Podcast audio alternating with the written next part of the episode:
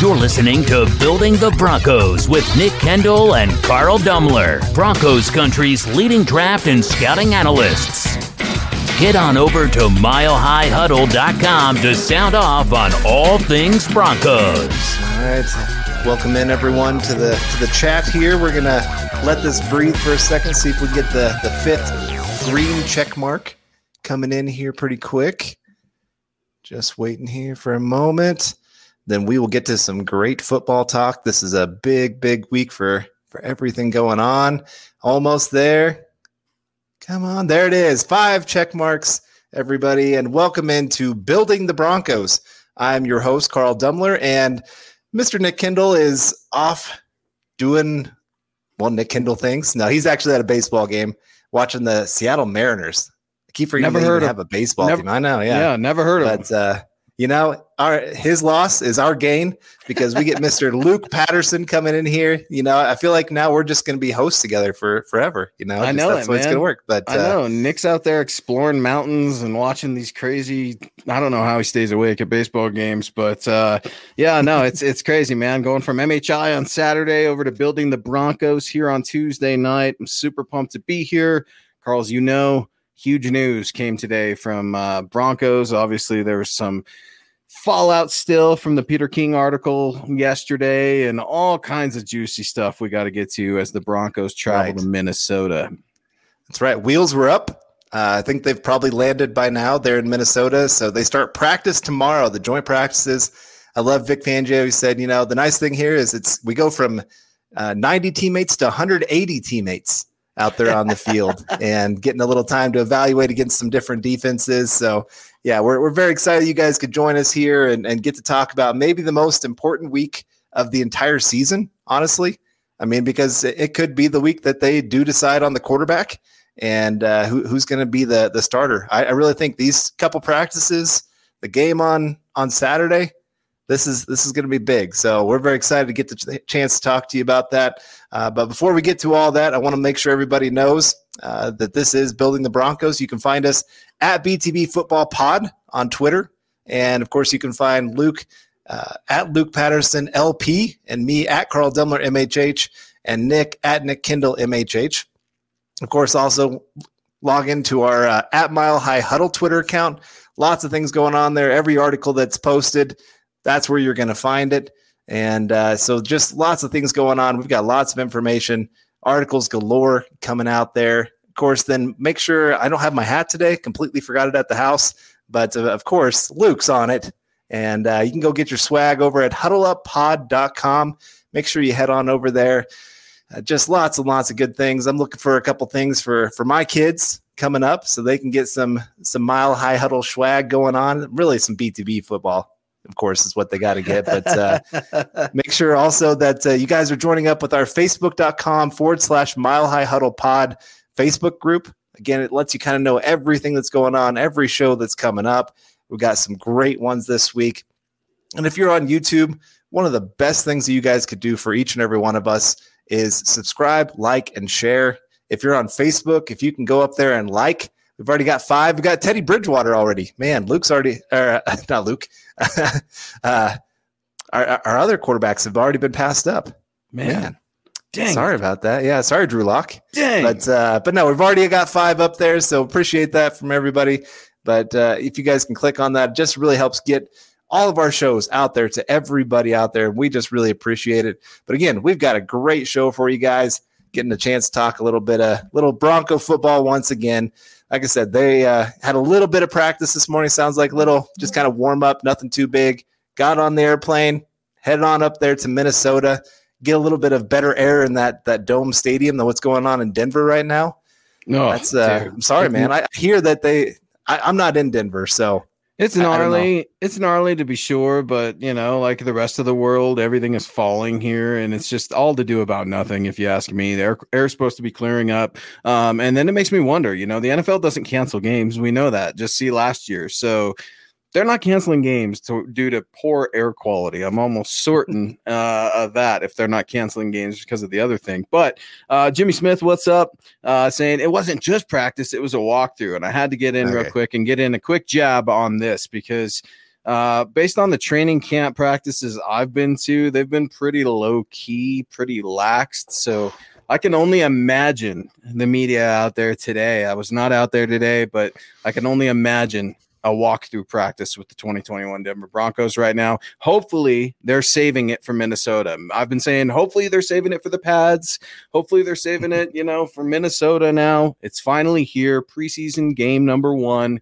Drew Lock has been named the starting quarterback. Yeah. Well, I want to get to a couple people here in the comments. Gary Leeds Palmer, always a guy that's showing up for every show. Hi, Luke and Carl. Go Broncos, Denver Bronco for life. State of being. Really appreciate that. Falling Sloth. Hello, Broncos country. Yes. Always a good hello. Got John Libbick coming in here. Good evening, gentlemen. Right back at you. And got Evan Cheremy saying, I think Broncos will be good this season. We will see. I'm excited to get this first game under the belt and get a chance to analyze it. It does sound like the Vikings aren't going to play a whole lot of starters on defense. So How are we going to be able to evaluate the quarterbacks with that? We'll get into that a whole lot more as we get through this. But, of course, Greg Smith, good evening, Carl and Luke. Bobby Robbies, what's up, Broncos country? Jay Roper in the house saying hello. And then Riley Malik. Malloy, MHH. Oh man, okay, yeah. My bad. Yeah. Oh man, but anyway, and then we got Riley Malloy coming here saying, Luke and Carl, get hype. That's what we love. Thank you very much for that super chat to get us started here this evening, and thanks, Riley. I needed that. I needed a little bit of boost to my ego after the tongue lashing I took on Twitter today for simply pointing out the obvious and facts and stats. So I will definitely take that. That's love there, Riley. Luke, you're a hater coming from my guy, Willie. Absolutely love it. Thank you guys for joining Building the Broncos. I'm Luke. He's Carl. And I wanted to give one shout out before we get into it, Carl. I saw someone in here, and maybe you can find it if I cannot. We got a shout out from Las Vegas, deep in Raiders country, that I got to make sure that we pull up here because that is absolutely crucial.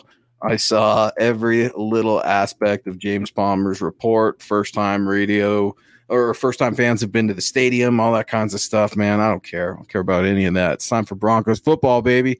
So I can't find that right now, it's me not being a producer. So let's start to get into it, guys. It's cool to have a huge crowd. We got 143 people watching just that we can see right now. We got those little thumbs up to 14. Absolutely love it. So, Carl, here we go. First things first, Drew Lock, Teddy Bridgewater, probably the most divisive subject in Broncos country outside of politics and religious beliefs. It's that divided right now. What do you make of the whole the divide, really? The some of the love, some of the hate, some of the passion, some of the criticism that these two quarterbacks are under? Well, I mean, I have to give credit.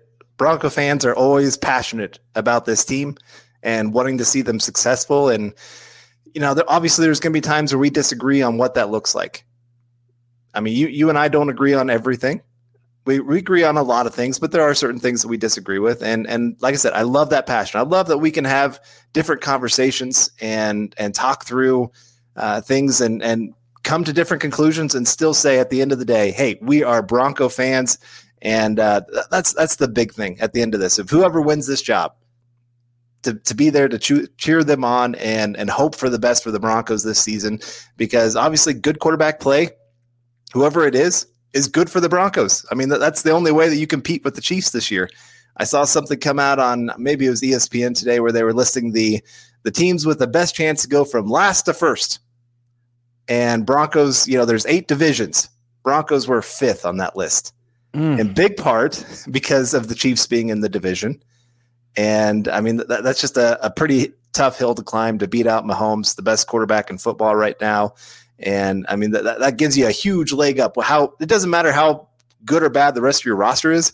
You got the best quarterback, and you've got the best building block of any team out there. So Broncos have a long ways to climb up, but quarterback play being even average gets them much, much closer than they've been in a long time to trying to compete for this division. Yeah, I completely agree. And, Here's something I want to add and just make it clear, because I think a lot of folks are missing this, and I'm not so sure it's members of Broncos country. I almost feel like those Tebow fans are still lurking around and have slowly converted into Lock fans because they just don't get it. And it's not even a Drew Lock versus Teddy thing. It's let's look at the facts. Teddy Bridgewater was brought here to compete for the starting quarterback job. If he was not brought here, that would have told you that GM George Payton would have been content with Drew Lock and Brett Rippon as at least the 1 and 2. Those simple optics suggested alone. Now, okay, Luke, optics don't mean everything. That's pure speculation. It's not. George Payton has been spitting the same dialect into the microphone since he's gotten here about how quarterback competition is necessary for this Denver Broncos team to rise from the ashes. So, as we look at the quarterback competition between Teddy and Drew, it's a lot of the same thing over and over again. It's a very boring style of practice. I think Drew's being asked to do bizarre things that he's not normally asked to do. These weird little footwork drills. I can't really report based on protocol, but he's doing some things that I know Pat Shurmur's asking him to do that don't seem to make a lot of sense. So he might be gaining some brownie points there. But on the other hand, you look at Teddy and he's just doing exactly what he does. He's steady Teddy. And then he goes out there and bombs and has a 3 interception day. So make no mistakes about it. This quarterback competition is real, and it's Drew Lock's job to really win. Teddy Bridgewater does not need to do a damn thing to win this job. Period. End of story. Drew Lock, this is it, man. This could be it as the starting quarterback in the NFL, and you got a huge, huge leg up on your competition starting week 1 in the preseason. Yeah, that's for sure. And like I said, I think this week, I think they won't announce it, but I think this week they will make the decision in the building of who's going to be the starter. And, as much as the training camp practices have mattered up to this point, going against another team that doesn't always know every single play that you're going to call for a couple days here, going against some actual real competition in the sense of, these guys want to hit you, you want to hit them. I always think back to the Peyton Manning when they were going against the Houston Texans for training camp. Right. And I can't remember which safety it was that laid out one of the Broncos players. And oh my gosh, Peyton Manning was ticked, and he ended up getting got in his face. And then in the game, threw a touchdown against the guy, then got a taunting call, like probably his only taunting call of his entire career. And so these practices, I do think they get really amped up. I think these players really get excited about the opportunity to actually get to hit somebody and not have a coach chew them out for hitting their own teammate, those kind of things. And so, yeah, big week for both quarterbacks who can actually go out there and win these practices. It's going to, like I said, I think by Saturday evening, we're going to have a 90% sure chance of who's going to be the starter week 1 for the Broncos. I'm going to challenge you on that a little bit, Carl, not because I think you're wrong, but because I don't think this coaching staff is willing to make a decision this early. We could very well see the results, we being you, me, the rest of Broncos country, the NFL, the world, anyone with a functioning brain can know the answer perhaps after week 1. That's a possibility. I'm not willing to go there just yet, but we should start to see some separation. Let's say that we do. Vic Fangio has continually teased the fact of possibly drawing this out all the way up until week 1. And I don't think that's playing silly little games with the New York Giants, because they probably care less who's playing quarterback, Drew Lock or Teddy Bridgewater right now. They're just excited to have Saquon Barkley back.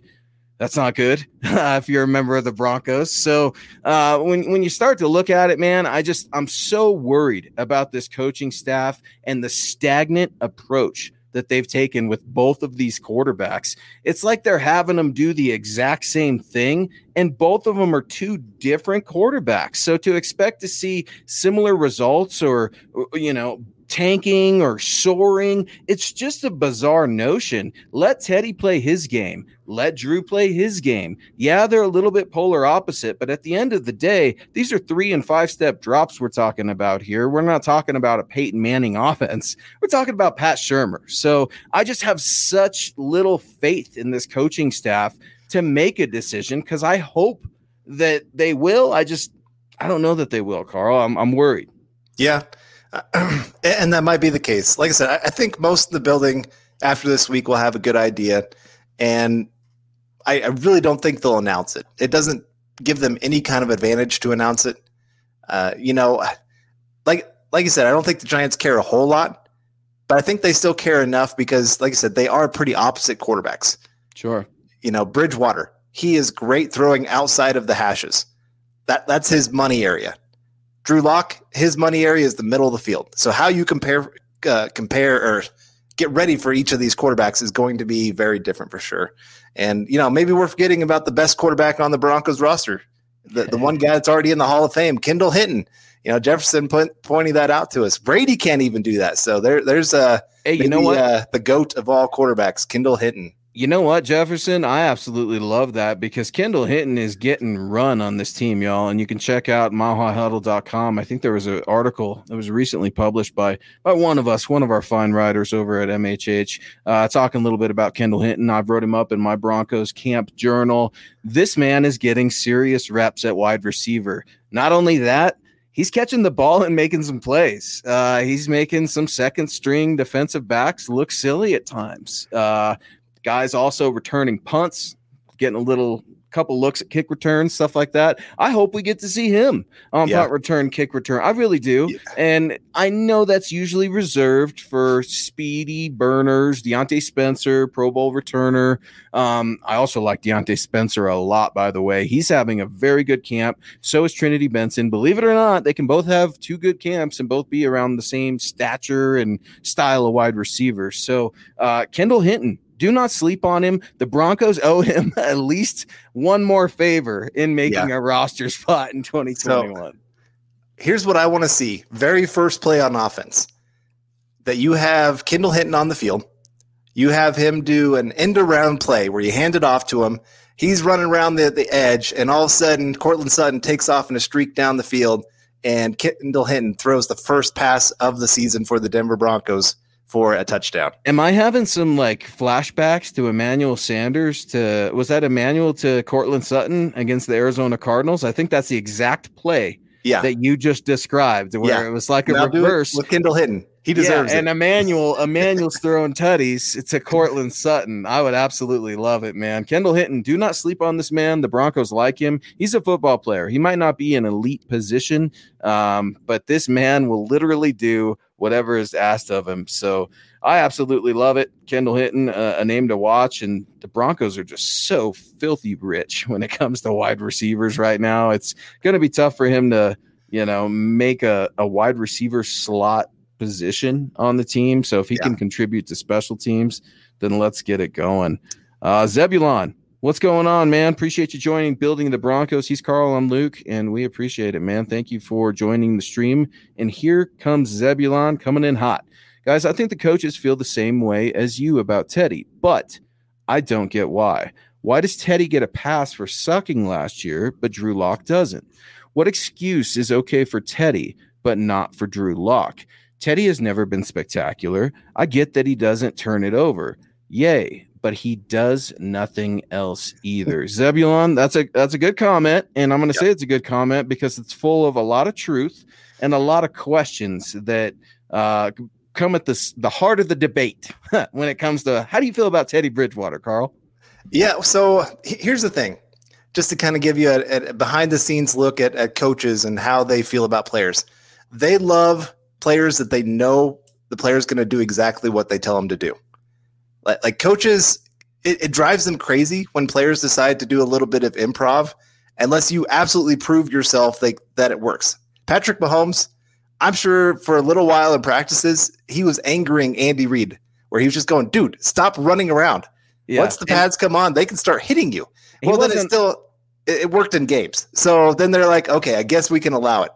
But Drew Lock, the problem is there's so many times – that I'm sure that he's coming to the sideline and the coaches are going, what did you see? You just threw into triple coverage, dude. What was your thought process there? We got two guys running underneath that are wide open. And here's how Fangio's system works. Or not Fangio, Shurmur's system works. He likes to really spread teams out. He wants one guy going deep. He wants one guy going into the medium. a couple guys going into the short and another guy going out into the flat, or two guys going out in the flat, one guy in the short, just kind of mix it up a little bit of that kind of order. But he always wants at least one going deep, one medium, one short, one out in the flat, and then another one that he chooses where it kind of goes. That's what he wants. And he wants a quarterback that can read that and say, okay, are they trying to take the deep ball away? Okay, go hit the medium. And there's just times where Drew Lock, he wants to be the hero. And he just goes, oh, I see that deep guy. He's going down the field. Let me try to hit him. Oh, he's in triple coverage. And it drives coaches crazy. Now, sometimes he hits that, and it's great, and he is the hero. But like I said, coaches love when they have a player that does exactly what they ask of them, and sometimes that means it's boring.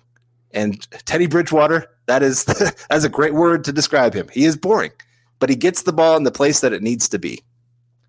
And his teammates respect him and like him. Listen, he's a veteran quarterback, and I'm going to correct that. His teammates love him. Anywhere he goes, you don't hear a bad word about Teddy Bridgewater, even from his coaching staff, who he shredded to bits with Matt Rule and the Carolina Panthers. They checked in with them. They absolutely loved Teddy Bridgewater and felt like he was handcuffed at times to the system last year. So what does Teddy Bridgewater bring? Consistency immediately to the table. He brings a level of football acumen that Drew Lock has not proven that he possesses just yet, something that Vic Fangio and George Payton have talked great lengths about. It's one thing to learn it in the classroom and process it in the classroom, something I believe Drew has done this last offseason and is doing right now. That's great. How well can you transition it onto the field? That's what ultimately makes the difference, not only between quarterbacks, but all other players on the field and regardless of their position. Can you learn this game? Can you watch film? Can you take your analytics, your coaching, all the resources that teams give you, and put out a different result that is going to help your team win football games? Drew Lock hasn't shown that. The fact of the matter is he's had two excellent games in 2 years. That's it. The Houston Texans game is rookie year and the Carolina Panthers game last year. And those were two very good games. I'm not going to knock them at all, but I know the Chargers game, right? Everybody, he let it come back to the Chargers.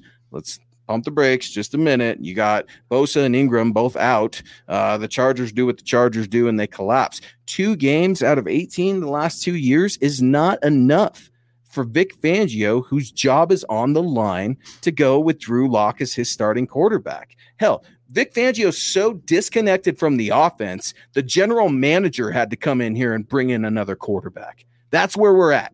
Those aren't the optics. That's not a narrative. That's the fact. And I'm tired of hearing anything else other than that. There's no narrative. There's no spin here. It is what it is. These quarterbacks, they both might be lame ducks, but we don't know which one's going to start, Carl. And that's just ridiculous.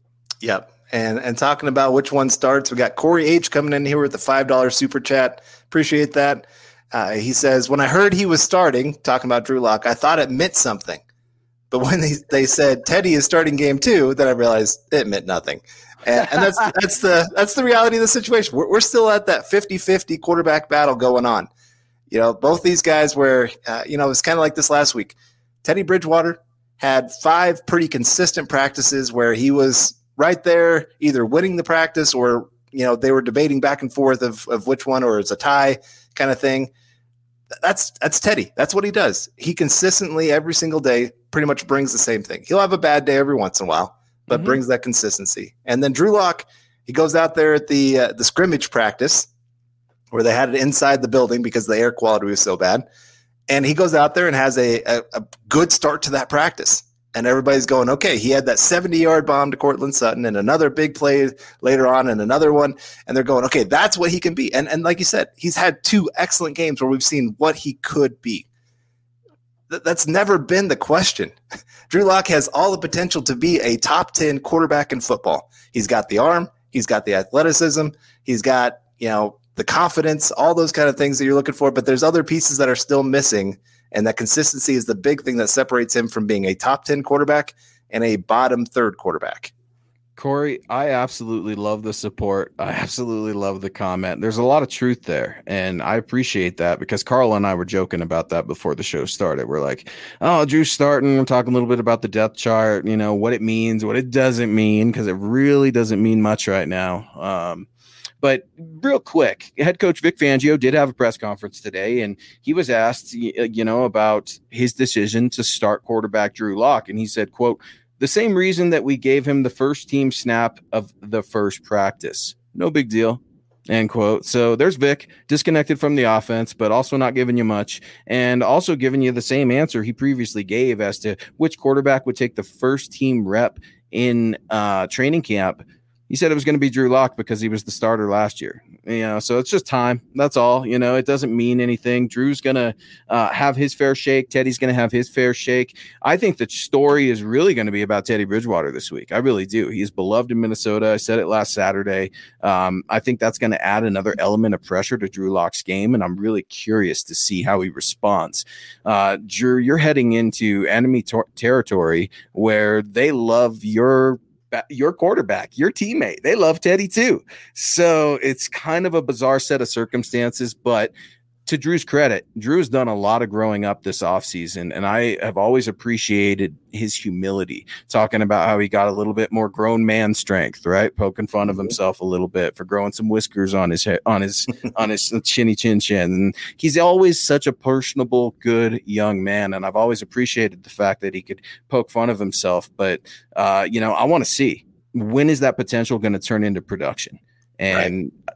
I wish we were at practice, Carl, because I feel like you can get so much more out of these practices than you can the preseason game, because I don't need to see special teams. I don't. I really don't. You know, back in the day, players used to say that they practice special teams before practice or the games and all that kind of stuff. And it's like, can we go back to that, please? I know the Broncos need to improve, but gosh dang it, I just want to see this team get better. Yeah. I did have a question for you. Let's hit it. And you kind of maybe answered it a little bit there, but I guess with this being in Minnesota, does this give more of an advantage to Teddy Bridgewater or to Drew Lock? In the sense, let me add some prefaces into this. Like, okay. Mike Zimmer knows Teddy Bridgewater. He knows his preferences. He knows where he likes to go, what makes him struggle, all those kind of things. But also that means Teddy Bridgewater knows Mike Zimmer's defense because he's practiced against it daily. Probably no other defense he's practiced against more or played against more than a Mike Zimmer defense. Add in the pressure of going home, but also like knowing the facilities, all those kind of things. Just that there's a lot of things that go back and forth for one advantage for the other, disadvantage for the other. Which one do you think actually has the real advantage this week? Teddy knowing the defense, I think, has the biggest advantage. And I would say Drew not knowing the defense, you know, that's Teddy's biggest advantage. It's this comes with being a veteran quarterback. And to all of you who smashed me on Twitter today saying Teddy's absolute garbage, you're wrong. You're flat wrong. Otherwise, this man would not be in the league. He's, you know, I get it. He's on his fourth team. He's probably headed to his fifth. And he's a journeyman quarterback. But I don't see the life of a journeyman quarterback as a failure. I refuse to see that as a failure. I do not look at Ryan Fitzpatrick as a failure. I've never looked at guys like Jeff Garcia as failures. Heck, even Rich Gannon, right, who was hugely pumped up coming into the NFL, flailed for a little bit, and then ultimately came out on top. So journeyman quarterbacks have a place in this league. Otherwise, you just have the stars, the starters, and then guys who can't do anything. And there needs to be value to that. And it doesn't need to be this all or nothing thing. So I think Teddy probably has that slight little bit of advantage in knowing football a little bit more than Drew, knowing the NFL a little bit more than Drew. And no, I'm not calling Drew dumb. I'm not saying he doesn't know football. I'm saying that Teddy just knows more because he's older and he's been around. And look, Carl, the guy had his freaking leg snapped in half in those buildings. He knows that facility. He knows everything. He doesn't need to do anything. It's all on Drew, man. Like, Drew, the plane lands. You better start playing because this team isn't going to wait for you to warm up. And you better know this. The Minnesota Vikings defense knows a little bit about Drew Lock also. I know he didn't play. It was who was the quarterback that day? Brandon Allen. when the Broncos played the Vikings a couple of years ago. But the tape is out on Drew Lock drifting to the right, looking to throw across his body, middle of the field. Yeah. Some of those tendencies and stuff like that is there. So if Drew can come out and show that he's no longer that quarterback, that will allow him to separate, and that would get me excited and should get Broncos country fired up. And for the love of God, it would allow coaches to make a decision so we can move forward in 2021. Yep. All right, we have in the shop Willie coming in here saying Vic's seat isn't as hot as your acting. Why not? What are you talking about? The guy hasn't won a game in the month of September. George Payton is here, and he is a scout of scouts. You think he doesn't want his head coach connected to both the offense, defense, and special teams? We've talked about the clock management issues ad nauseum. We've talked about Vic Fangio's leadership or lack thereof when it comes to the whole team aspect. I like Vic Fangio. I really do, but I can't help but feel that the inevitable is eventually coming, and I never want to call for a man's job. He will get a job as a defensive coordinator so fast, Willie, your head will spin. So don't worry about Vic. He's going to be okay. It's just trying to figure out this head coaching job, and it comes down to this, guys and gals, when we want to be real, real cut and dry about it. The Broncos are missing three things. They're missing an owner, they're missing a head coach, and they're missing a franchise quarterback. Without those three things, there's no playoffs. Yeah, that's the very foundation of your organization. If you got those three things, pretty much every single year you can about guarantee you're going to be in the playoffs. I mean, you look at all the top teams in football right now. They have all those things. Maybe one team out there kind of gets in there every year, but the consistency year in, year out, they've got a good owner. They've got a great coach, and like I said, they've got a great quarterback. Look at the Seahawks right now. I think they're a perfect example. I just read an article today talking about, or it was rather one of those little memes. I think it was Max Kelberman going off about Russell Wilson wasting his prime years, and that caught my interest. But that's a perfect example. Look at the Seattle Seahawks, always in contention. The San Francisco 49ers, they have completely change the script on that organization with John Lynch. Congratulations, by the way. And Carl, we would be remiss if we did not just say what a Hall of Fame weekend for Broncos country. We were on air during the second night of the ceremony, but holy cow, man, got to be feeling good if you're a member of Broncos country. Yeah, seeing three guys go into the Hall of Fame on the same weekend, and three like just not only like great players but great guys as well. It just was it was a legendary weekend. A lot of tears watching those guys give their speeches, because just thinking back through all the memories that they were able to give me, I'm one of those fortunate. I know some of our listeners are a little bit younger, some of them older. I've gotten to see all three guys play for the Broncos and play well. And just, I keep telling myself as I get older, make sure you appreciate when you see greatness on the field. Make sure you guys are appreciating Von Miller this year, because it might be his last year as a Denver Bronco. It really might. So make sure you guys go out there and really appreciate everything that you see out there. There's a lot of players that just that's the fitting. When Peyton Manning was signed, 2012, right when he was signed, I told myself, Carl, make sure you appreciate this time, because it might be a year, it might be 5 years that he's here, but make sure you appreciate that you have Peyton Manning playing for your team. And man, what a ride that was. And so, I got to see Super Bowl 32 and 33, and I loved them, but I don't think I really appreciated them. Me too. I started reaching that point that I'm like, man, winning Super Bowls is easy. Like, right? We just got two in a row. Let's go for a three. And then all of a sudden, it's like a 20-year drought of winning Super Bowls. And then all of a sudden, Peyton comes, and that Super Bowl 50, I was in a Chiefs fan's house watching it. Oh, and nice. He left the room. I don't know if he was crying. I'm not gonna assume. I guess he was that, but he was pretty mad. And I just sat there in my chair, and I just had my hands up, and I just closed my eyes, and I'm like, remember this moment, because you're gonna share this with your kids. And it's life-changing, Carl. I don't mean to be that guy that's making football life, because there's so much more to life, right. But it it reinvigorated us, us being Broncos country, our town, our geographical location. Oh, like everything, man. Like the orange was brighter all over the world when Peyton Manning came. I mean, like there was just this renewed optimism. And you're right, man. We get spoiled. And sometimes that being spoiled, it's tough. I mean, you want to definitely appreciate those things, like you said, but man, here we are wandering not only the head coaching desert, the quarterback desert, but now ownership desert. We don't know what that's going to look like. So we just got to take it day by day right now. I mean, it's we got to take it practice by practice with these guys and then look at it as a whole and figure it out. There's lots of different competitions also, right tackle, edge, backups, all kinds of stuff going on. So day to day. I was going to mention, I mean, they put out the unofficial depth chart today is what they call it. And right tackle is the other position where they had two starters listed, Bobby Massey. And of course our other boy there and Mr. Calvin Anderson. Yeah. Calvin Anderson. Mr. Anderson. Yeah.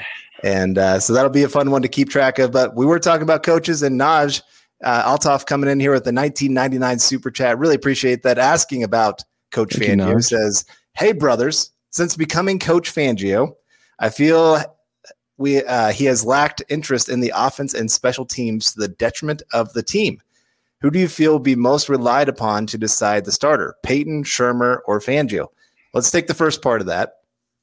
Of the, you know, honestly, that's a great question. I do think I love it. Thank you so much. I love it. Absolutely love. You guys are coming in so hot on a Tuesday night. Is this is what y'all do on Tuesday nights? You're in this hot. I mean, this is awesome. You guys are absolutely killing it. Thank you, Naj. Yeah, but no, I do think you're right that there is sometimes not really a lack of interest, but he's so focused on making the defense great because that's what he's known for, and honestly, in some ways, that's what he was brought in for too. I think the plan was Fangio go run the defense, run some of the, you know, timeouts and all that kind of stuff. He's going to make this defense great because that's what won us the Super Bowl back there in 2015. And then hopefully get an offensive coordinator that comes in, develops a young quarterback, and just really turns that offense into something. You know, you want your defensive guy that's one of the best defensive coordinators in football to go do well with that defense. Like if he can't do well at the defense, then what the heck is he doing here? But at the same time, there has to be that balance. And I think this is always that hard part for coaches to figure out. I remember with Mike Shanahan, the day that he got that becoming GM and head coach, like I just remember telling myself, man, that is too much responsibility for one person.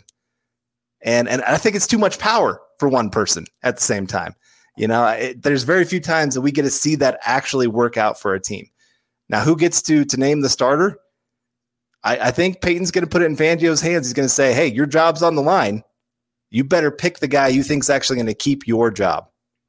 Yeah, and that's the thing I love about George Payton. I'm just a sucker for scouts, Carl. That's you scout, I scout. You know, love hitting the road, love watching film.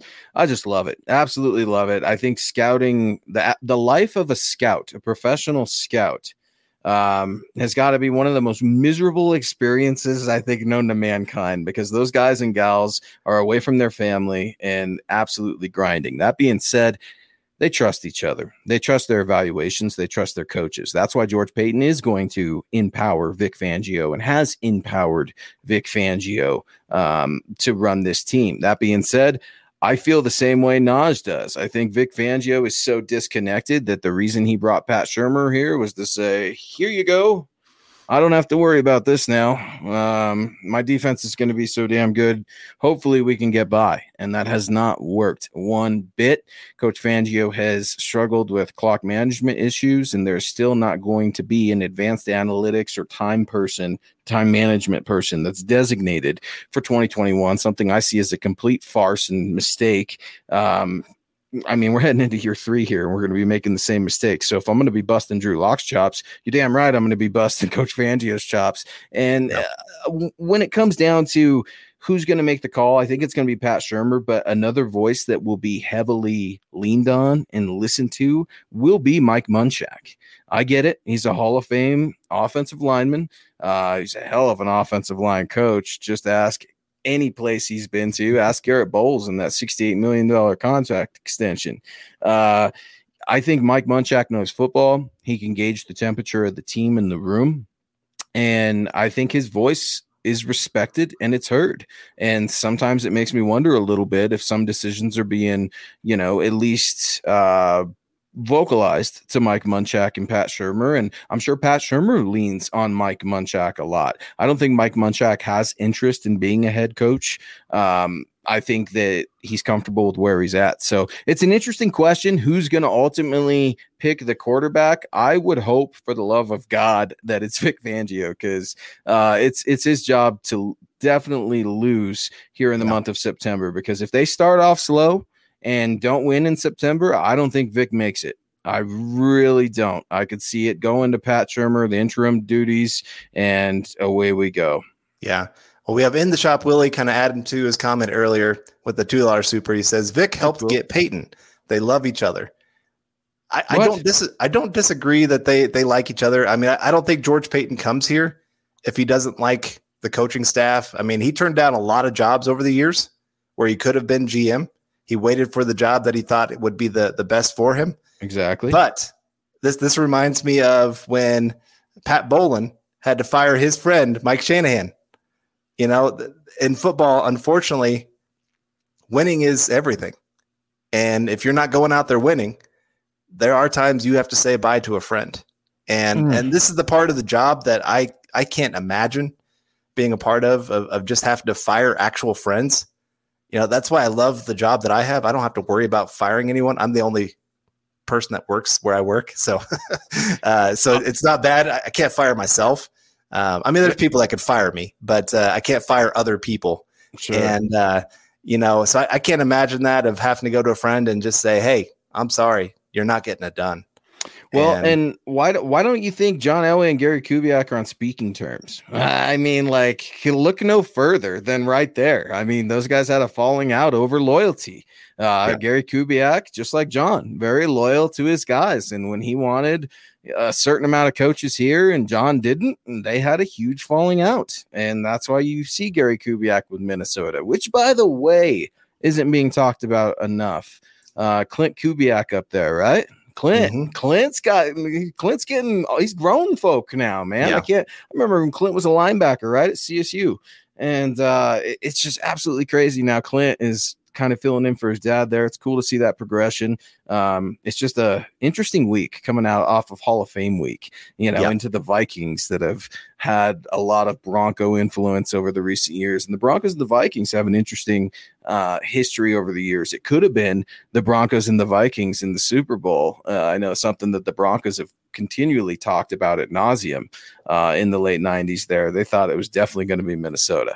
And, absolutely crazy the way the world comes to full circle. But thank you guys so much for joining Building the Broncos. He's Carl. I'm Luke. We're kind of heading into our final segment of the night, and let's keep it rolling as Broncos country is in full force here on Building the Broncos.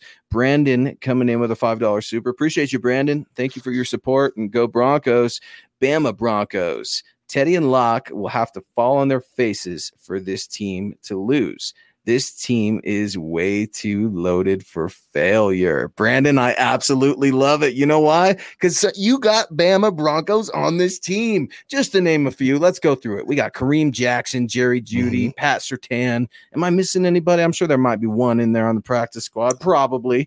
And I'm sure they're a beast, because you start to look at these SEC players and what they are doing in the NFL, what they have done in the NFL, especially in the last 20 years, has been nothing short of amazing. But Brandon brings up a great point, a point that the national audience, anywhere from ESPN to NFL Network, Fox, they're all saying the Denver Broncos are elite in defensive backs. They are elite in talent. They are elite in wide receiver core. They have one of the best offensive lines. All this talent, is it for nothing if you don't have a quarterback? Or can we struggle with both Drew and Teddy to get through the 2021 season? Well, I mean, we've seen other teams that found success and didn't have great quarterbacks, even recently. I mean, the 2015 team, I mean, as much as I love Peyton, he wasn't great that year. Brock Osweiler, I know a lot of people are going to sign this guy to a long-term contract. I'm like, his play does not, like, just look at him as an individual. Don't look at the overall record. Don't look at the fact that the team is winning. I said, look at him as an individual player. And it was not always pretty. They pretty much just said, please just don't go lose a game for us. And he almost lost that last game against the Chargers where they finally had to put in Peyton because he won. He missed a – and this thing, I know some people were like the turnovers weren't all his fault, but one of the biggest ones was his fumble. And people are going, well, fumbles happen. He missed a corner blitz. That's on the quarterback. You have to recognize when they are going to that kind of setup on defense, that's completely on him. And he got pulled. Yep. And the rest is history, obviously, with how that worked out. But yeah, so it's this team can find success even if the quarterbacks are not great. But they're going to have incredible health on both sides of the ball. They're going to have some bounces really go their way. This defense is not going to be able to drop interceptions, or they're going to have a great fumble recovery percentage when the fumbles bounce their way kind of thing. And you're just going to have so many things go right when the quarterback is not great. You look at the Bears in 2018, you know, they pretty much just told their quarterback, don't go lose us games. We got a great defense. But even there, like they got to the playoffs and it still wasn't quite enough. You know, you needed your quarterback. The defense did great in that playoff game, but the offense couldn't muster hardly anything for that game. So, you know, the Jaguars, was it 2017 where they had that great defense and they had the Patriots on the ropes? I know it. Gave it away. And the quarterback just couldn't quite get them over the top. Blake Bortles, right? And then they went and paid Blake Bortles all that money after that loss. Yeah. Former Broncos quarterback, by the way, right? Right. And so that's again where you have to really be able to isolate players away from the full picture of the team.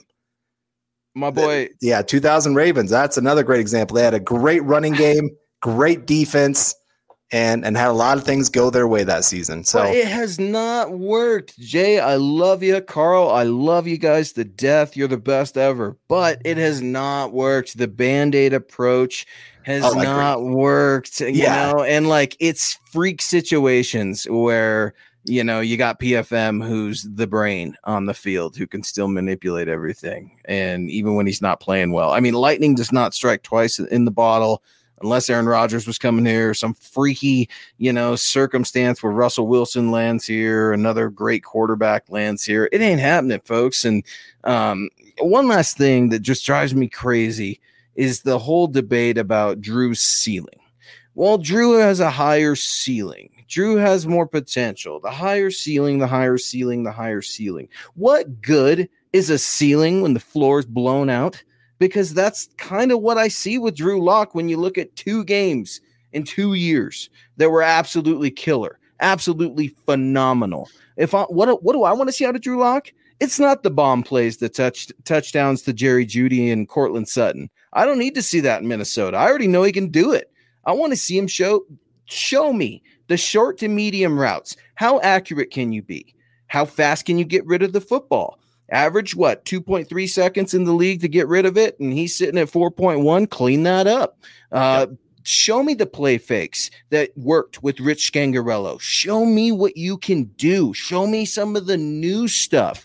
Don't just throw me the bombs. I know you can do the bombs. Everyone in the league's got a strong arm, okay? Ben Roethlisberger's 100 years old, and he could still throw a bomb to Chase Claypool. Those are just the facts. So Drew, show me, man. Show us. Lead this team. And that's another aspect of the quarterback competition that I think is just not talked about enough. Which quarterback is going to lead this team? Because it's not always by performance. Sometimes it's by body language. Sometimes it's by mentality. Teddy's probably psyched to be heading into Minnesota. Is Drew psyched? He doesn't, you know, doesn't really have anything to prove against Minnesota, and neither does Teddy, but I feel like there's more reason to be excited if you're Teddy than Drew, and I hope I'm wrong, but this is Drew's chance, Carl, and I would hate to see him squander it away because, right, A, Pat Shurmur's wasting him, or B, he just can't do it. Right. Well, and I always think back to that 2015 season. Like I said, Peyton Manning wasn't great, but don't tell me we don't win that Super Bowl without Peyton Manning. You know, it's right. Sure. His leadership, his bar that he set for himself and for the entire organization.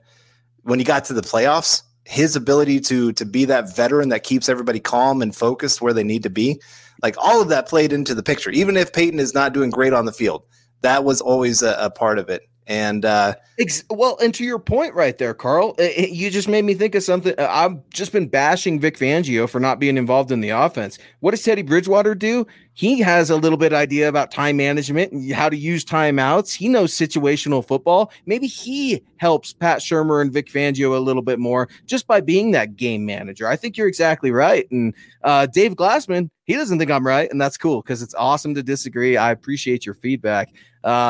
Hey, Luke, how do you like your crow? Medium well, or with hot sauce? I've in the shop, Willie, I've told you a million times over. It would be the best case scenario for the Broncos and Drew Lock to work out. I wanted him in the first round. I've called him a bust. Not a bust, but I've called him bad at football because I haven't seen enough to say he's good at football. He has all of the talent. I've been very critical of him, but I've also praised him when need be. I've had him with some wins out there in my training camp journals. I've shown and written a little bit about where he's improved his game, but it's these guys are in such a tough spot because I don't feel like the quarterbacks are doing them any favors. I just feel lost. I feel a little lost. Yeah. I'm excited. Don't get me wrong. I'm excited, but this practice, let's just next 2 days be healthy and not get in fights, please. I saw today the Giants had 20 players sit out practice because of injuries. 20 players had to sit out practice. No. Wow. And they're the Broncos' week one opponent. So just keep that in mind if those injuries linger a little bit longer than some think. All right, we got Keith Brugman coming in here. I like that last name. My wife's last name is close to that. Cool. He says, now, let me preface this.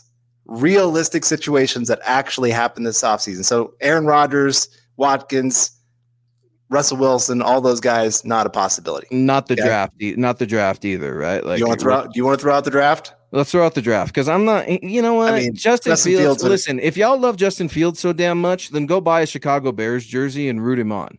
Other than that, I don't want to hear it because PS2 and Justin Fields, they're two different completely positions. It's not fair to critique the players. If you want to critique the GM and the GM's decision, then go for it. But the player thing, that really rubs me the wrong way and that pisses me off. So, yeah, man, let's throw out the draft, right? Okay. Let's look at free agents. Let's look at free agents or trades, right? And I'm not going to include Aaron Rodgers or Russ Wilson or anything like that. Well, we know they were in on the Matthew Stafford trade. So that suggests that they were definitely looking for quarterbacks and picking up the phone. It also tells me that they were looking at more of those tier 2 quarterbacks, or as we like to call them, retreads when we write and do our podcasts. I actually wrote a little bit about Jacoby Brissett, you know, and as him as a possible option. A lot of people wondered about Andy Dalton.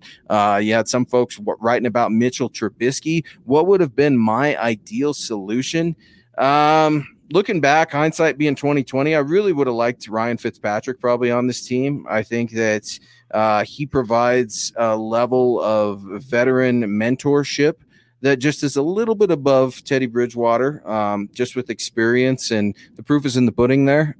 He's no stranger to playing second fiddle, and I'd have been curious to see what maybe a Fitzmagic and a Drew Lock combination would have looked like, but it's tough because either way, you still got to figure out this year. This is it for Drew Lock. So a veteran quarterback for me would have been the best option if Teddy wasn't here, obviously. So I'm going Fitzmagic.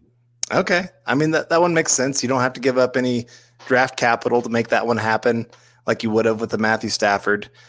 Even though he said no. right? He's like, isn't that what he said to you? I think it was Nick and I, or maybe it was you and I. We were doing a podcast on Saturday night, and we're all like, Fitzpatrick to the Broncos. And then I think he had threatened to retire or like show like he was not interested. And that's like, oh, ouch. Yeah. So here's my thought. I've always been a go big or go home kind of guy. And I, especially when it comes to the quarterback position, I mean, you look at the Broncos Super Bowls that they've gotten. They've taken some big risks in those years where they went and took some chances on players that maybe others were not willing to, like a Aqib Talib. Right. I mean, Patriots didn't want him back. They're just like, dude, your attitude, get out of here. DeMarcus Ware, injury-ridden. Peyton Manning coming off his neck injury and couldn't even throw 10 yards when they signed him. Yeah, T.J. Ward, we don't want to pay you later. Yeah. So, Emmanuel Sanders, another guy, injury prone, kind of a little bit of a weird attitude, all those kind of things. Broncos took a chance, went out there and got that guy and obviously paid off big time for him. And so sometimes I'm willing to take some big risks to see what happens. If it fails, hey, at least I went down swinging. I don't want to just watch that ball just go through and you're like, oh, yeah. Are you going where I think you're going, Carl? Because this is like the tease of all teases here. I'm starting to get anxious. Okay. I would have gone Matthew Stafford. Okay. I really would have. I would have made that trade. I don't know if I would have gone 2 first-round picks like they did because I'm going, hey, I've got the number 9 overall pick here. And plus, they kind of did the whole take on some contract and all that kind of stuff. On top of that, where they ended up getting extra, I would have said, hey, number 9 overall, I'll throw in a 3rd-round pick. And, if there's maybe a young player that you like on our team, not any of the stars, I'm talking 2nd-tier level kind of players that maybe we can throw your direction. And then we'll go from there. And I know they tried, Carl, it's too rich. Sometimes you got to overpay a little bit. You overpay for quality. I like Stafford. But you're right. You know what? That's a very fair statement. You overpay for quality. That's not only fair, that's true. Think about it. If you go out and you buy a $1 burrito, it's probably not going to be good later, right? Yeah. Go out and spend, $25 on a decent meal with the family one night. You're probably doing okay. So yeah. I think that's really interesting. I thought maybe you were going to go with a more controversial quarterback down south before all those legal issues came up because we were talking about some of those character concerns. But no, I hear you, man. There were so many options, but ultimately, like. At least we don't have Andy Dalton out there an advisor, right? Like, how ridiculous is that? I mean, maybe he thinks that'll help him if the defense, aren't reading his eyes, something that's happened since TCU. But I digress, guys. It's 7:00 here Mountain Time. We're going to put a big red bow on this thing as we start to finish the show. But before we do, Andrew Morrow coming in with a 99-cent super sticker. Appreciate you so much, Andrew, and go Broncos. Hopefully you guys are having a great end of your summer. It's crazy. Kids are going back to school. Football is officially back. It's starting to become that time of year, Carl, and I cannot wait. Yeah, I'm with you, man. It's starting to maybe think about cooling off here in the near future. Get a little bit, us big boys, we like it a little cooler. Hell yeah. This 100-degree weather sometimes gets to us, but obviously, and then that means football weather's back. That's always a nice thing as well. And so very excited for that. My daughter, I think, goes back to school here in like a week. Man. Mine just went back yesterday. Okay. And then she starts flag football coming up here soon. And man, it is just absolutely crazy. I cannot believe that time has just gone by like this. And when we start talking about time, that is something I want to continually express my appreciation and support for all of you guys with MHH that rock with Carl and I tonight, and rock with us on a daily basis, where you can find all of our work at milehighhuddle.com or on Twitter at milehighhuddle. Your time is the biggest form of support that you can donate to these shows, something that we absolutely love. And it's the biggest gift that we have, Carl, on this earth. Something I'll preach until I am in the ground. And just to have 230 eyes on us right now is just very humbling, and I appreciate the support. And Carl, I appreciate the opportunity to fill in, man. It's been a little bit since I've been on a Tuesday, so thanks for having me. Yeah, definitely, man. It's been an honor to. I mean, we've done what now the last three shows pretty much together. So we're rolling. I saw somebody ask earlier, did I fire Nick? I got to get you a hat. I got to get you an maybe Nick's hat, like somehow take it from him or, you know, like Aqib Talib, snatch that. It's my chain, punk. It's my hat, punk. But no, guys, hey, Nick Kendall, he's just wrapping up some good summer stuff in the summer months and the off-season months and things of that nature. We work very bizarre schedules, guys, to say the least. Very bizarre hours. We've got guys and gals working overseas for us at Mile High Huddle, too. So whenever we can get that off time, to be with our friends and family. It's very, very important. So we always encourage Nick and know that you guys know Nick is coming back. Nick would not leave without this quarterback conundrum. Nick would not leave without a Justin Fields comment before the quarterback competition is decided. Nick would not leave because Iowa football is coming back. So y'all just hang in there. But we've got a few more supers to get to. I know, out here. And I did want to say I don't know if Nick has got the chance to see, but Iowa State is ranked above his Iowa Hawkeyes in the college preseason. So we'll see how that one plays out. But we've got Stu Meat coming in here with the super sticker 99 one. Hey, Stu, really appreciate that, Stu. I like that picture there. It looks like Stu's got a little member of Broncos country and a Bronco hat, and that's the coolest thing ever, man. When I'm out there at Broncos camp, I try to talk to as many fans as I can, and I'm always just so a little jealous and a little in awe of those kids there with their mom or dad or uncle or grandpa or grandma, because I remember that. And that was such a joyful time in my life. And I try to replicate that as a parent, but shout out for sure. Thank you so much. No, I talked my wife into it last night. I'm going to get a couple Broncos jerseys for my boys. Yeah. And we're going to find, and I'm going to get a Justin Simmons. Of course, you got to go Justin. Yeah, he just got his big contract. I like guys that I know are going to be around for a while. Well, he's a good guy. Like he signed my daughter's hat a couple years ago when he totally didn't have to before I started working and all this. So I'm in favor for sure. Yeah. And then you know what? I'm going to take a risk on a rookie. I'm going to go Patrick Surtain. Yeah, I like that. I like that number 2. It looks good. I think he's a good guy. I think he's a hard worker. I think he's going to be a great player for the Broncos moving forward. Even if I disagreed with the pick, I still like the player, and I still think he's going to be a great Bronco. So I think that's the direction I'm going to go. Number 2 and number 31 for the boys. And my wife, she goes, you know what? I know we said we're not going to be watching TV while we're down there because, you know, trying to get to know the boys, all those things. And she's like, Sundays, we're going to be watching football. So very exciting times. But came in with the clutch. I absolutely love it. Speaking of clutch, Thomas Hall coming in here. Is this our Tom Hall? From, I don't know. From Emmett? Tom, you better let your presence be known because I see you on the Huddle Up pod, and if you're not coming on this pod, we're going to be a little jealous. What's up, Tom? Appreciate the support so much. You guys are absolutely killing it. And no, that's great, man. I'm super pumped to hear that, Carl, and I love it. Absolutely love it. Steve, finish us off, buddy. $5 super. Appreciate it.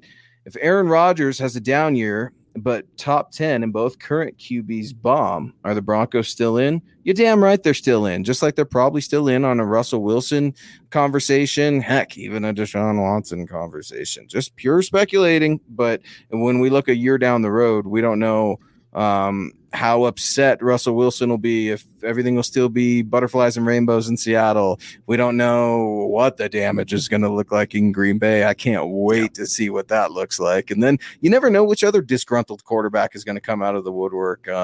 It's just always changing. Yeah. Well, and I look at what has Minnesota done? Because I mean, that's where we're talking about our boy coming from. Pay quarterbacks out the wazoo and draft running backs that are amazing. Pretty much. But I mean, they like the veteran direction. Got Case Keenum. They brought him in as a backup, and they even traded a first round pick to go get Sam Bradford when Teddy Bridgewater went down with injury. And I know it hasn't like worked out great per se, but you see that's kind of the direction they like to go. The known. George Payton seems to want to get rid of as much risk as possible. He's risk averse. He and I are like pretty much complete opposites. I'm like, go into the risk, man. Do everything you got to do to go into that risk. But no, I do see a veteran quarterback as the starter next year. Now, who's that going to be? Is that going to be Drew Lock? Is that going to be Teddy? Is that going to be a guy they trade for? He's not on the roster. I don't know if he's on the roster, but But I do think that there's a good chance that we're looking at a veteran guy. I don't think it's going to be a draft guy. No, I don't either. And as we wrap this up, I gotta do this because I absolutely love it. Jewel the Fool. Remember the last Ohio State QB our fans wanted? Where is he? Absolutely love it because I gotta show some hate to that Ohio State. Twitter at Mile High Huddle, guys. Please get at us at Carl Dumler MHH at Luke Patterson LP. Please. Get at milehighhuddle.com for all of your up-to-the-minute news, analysis, rapid reaction, and videos. You guys can DM us. I know we get back to everybody sooner rather than later, but just hang in there with us. And, again, thank you for your support. Yeah, thank you guys, and have a great night and a great week for the Broncos. We got Bronco football back on Saturday, and can't wait for the chance to get to talk about all of that. So we love you all. Stay safe out there. If you're in Denver, breathe cautiously, I guess is the way I'd put it. But otherwise, like I said, enjoy this week, enjoy all the updates, and stick with us here at Mile High Huddle. You've been listening to Building the Broncos. Join Broncos Country's deep divers at milehighhuddle.com to keep the conversation going.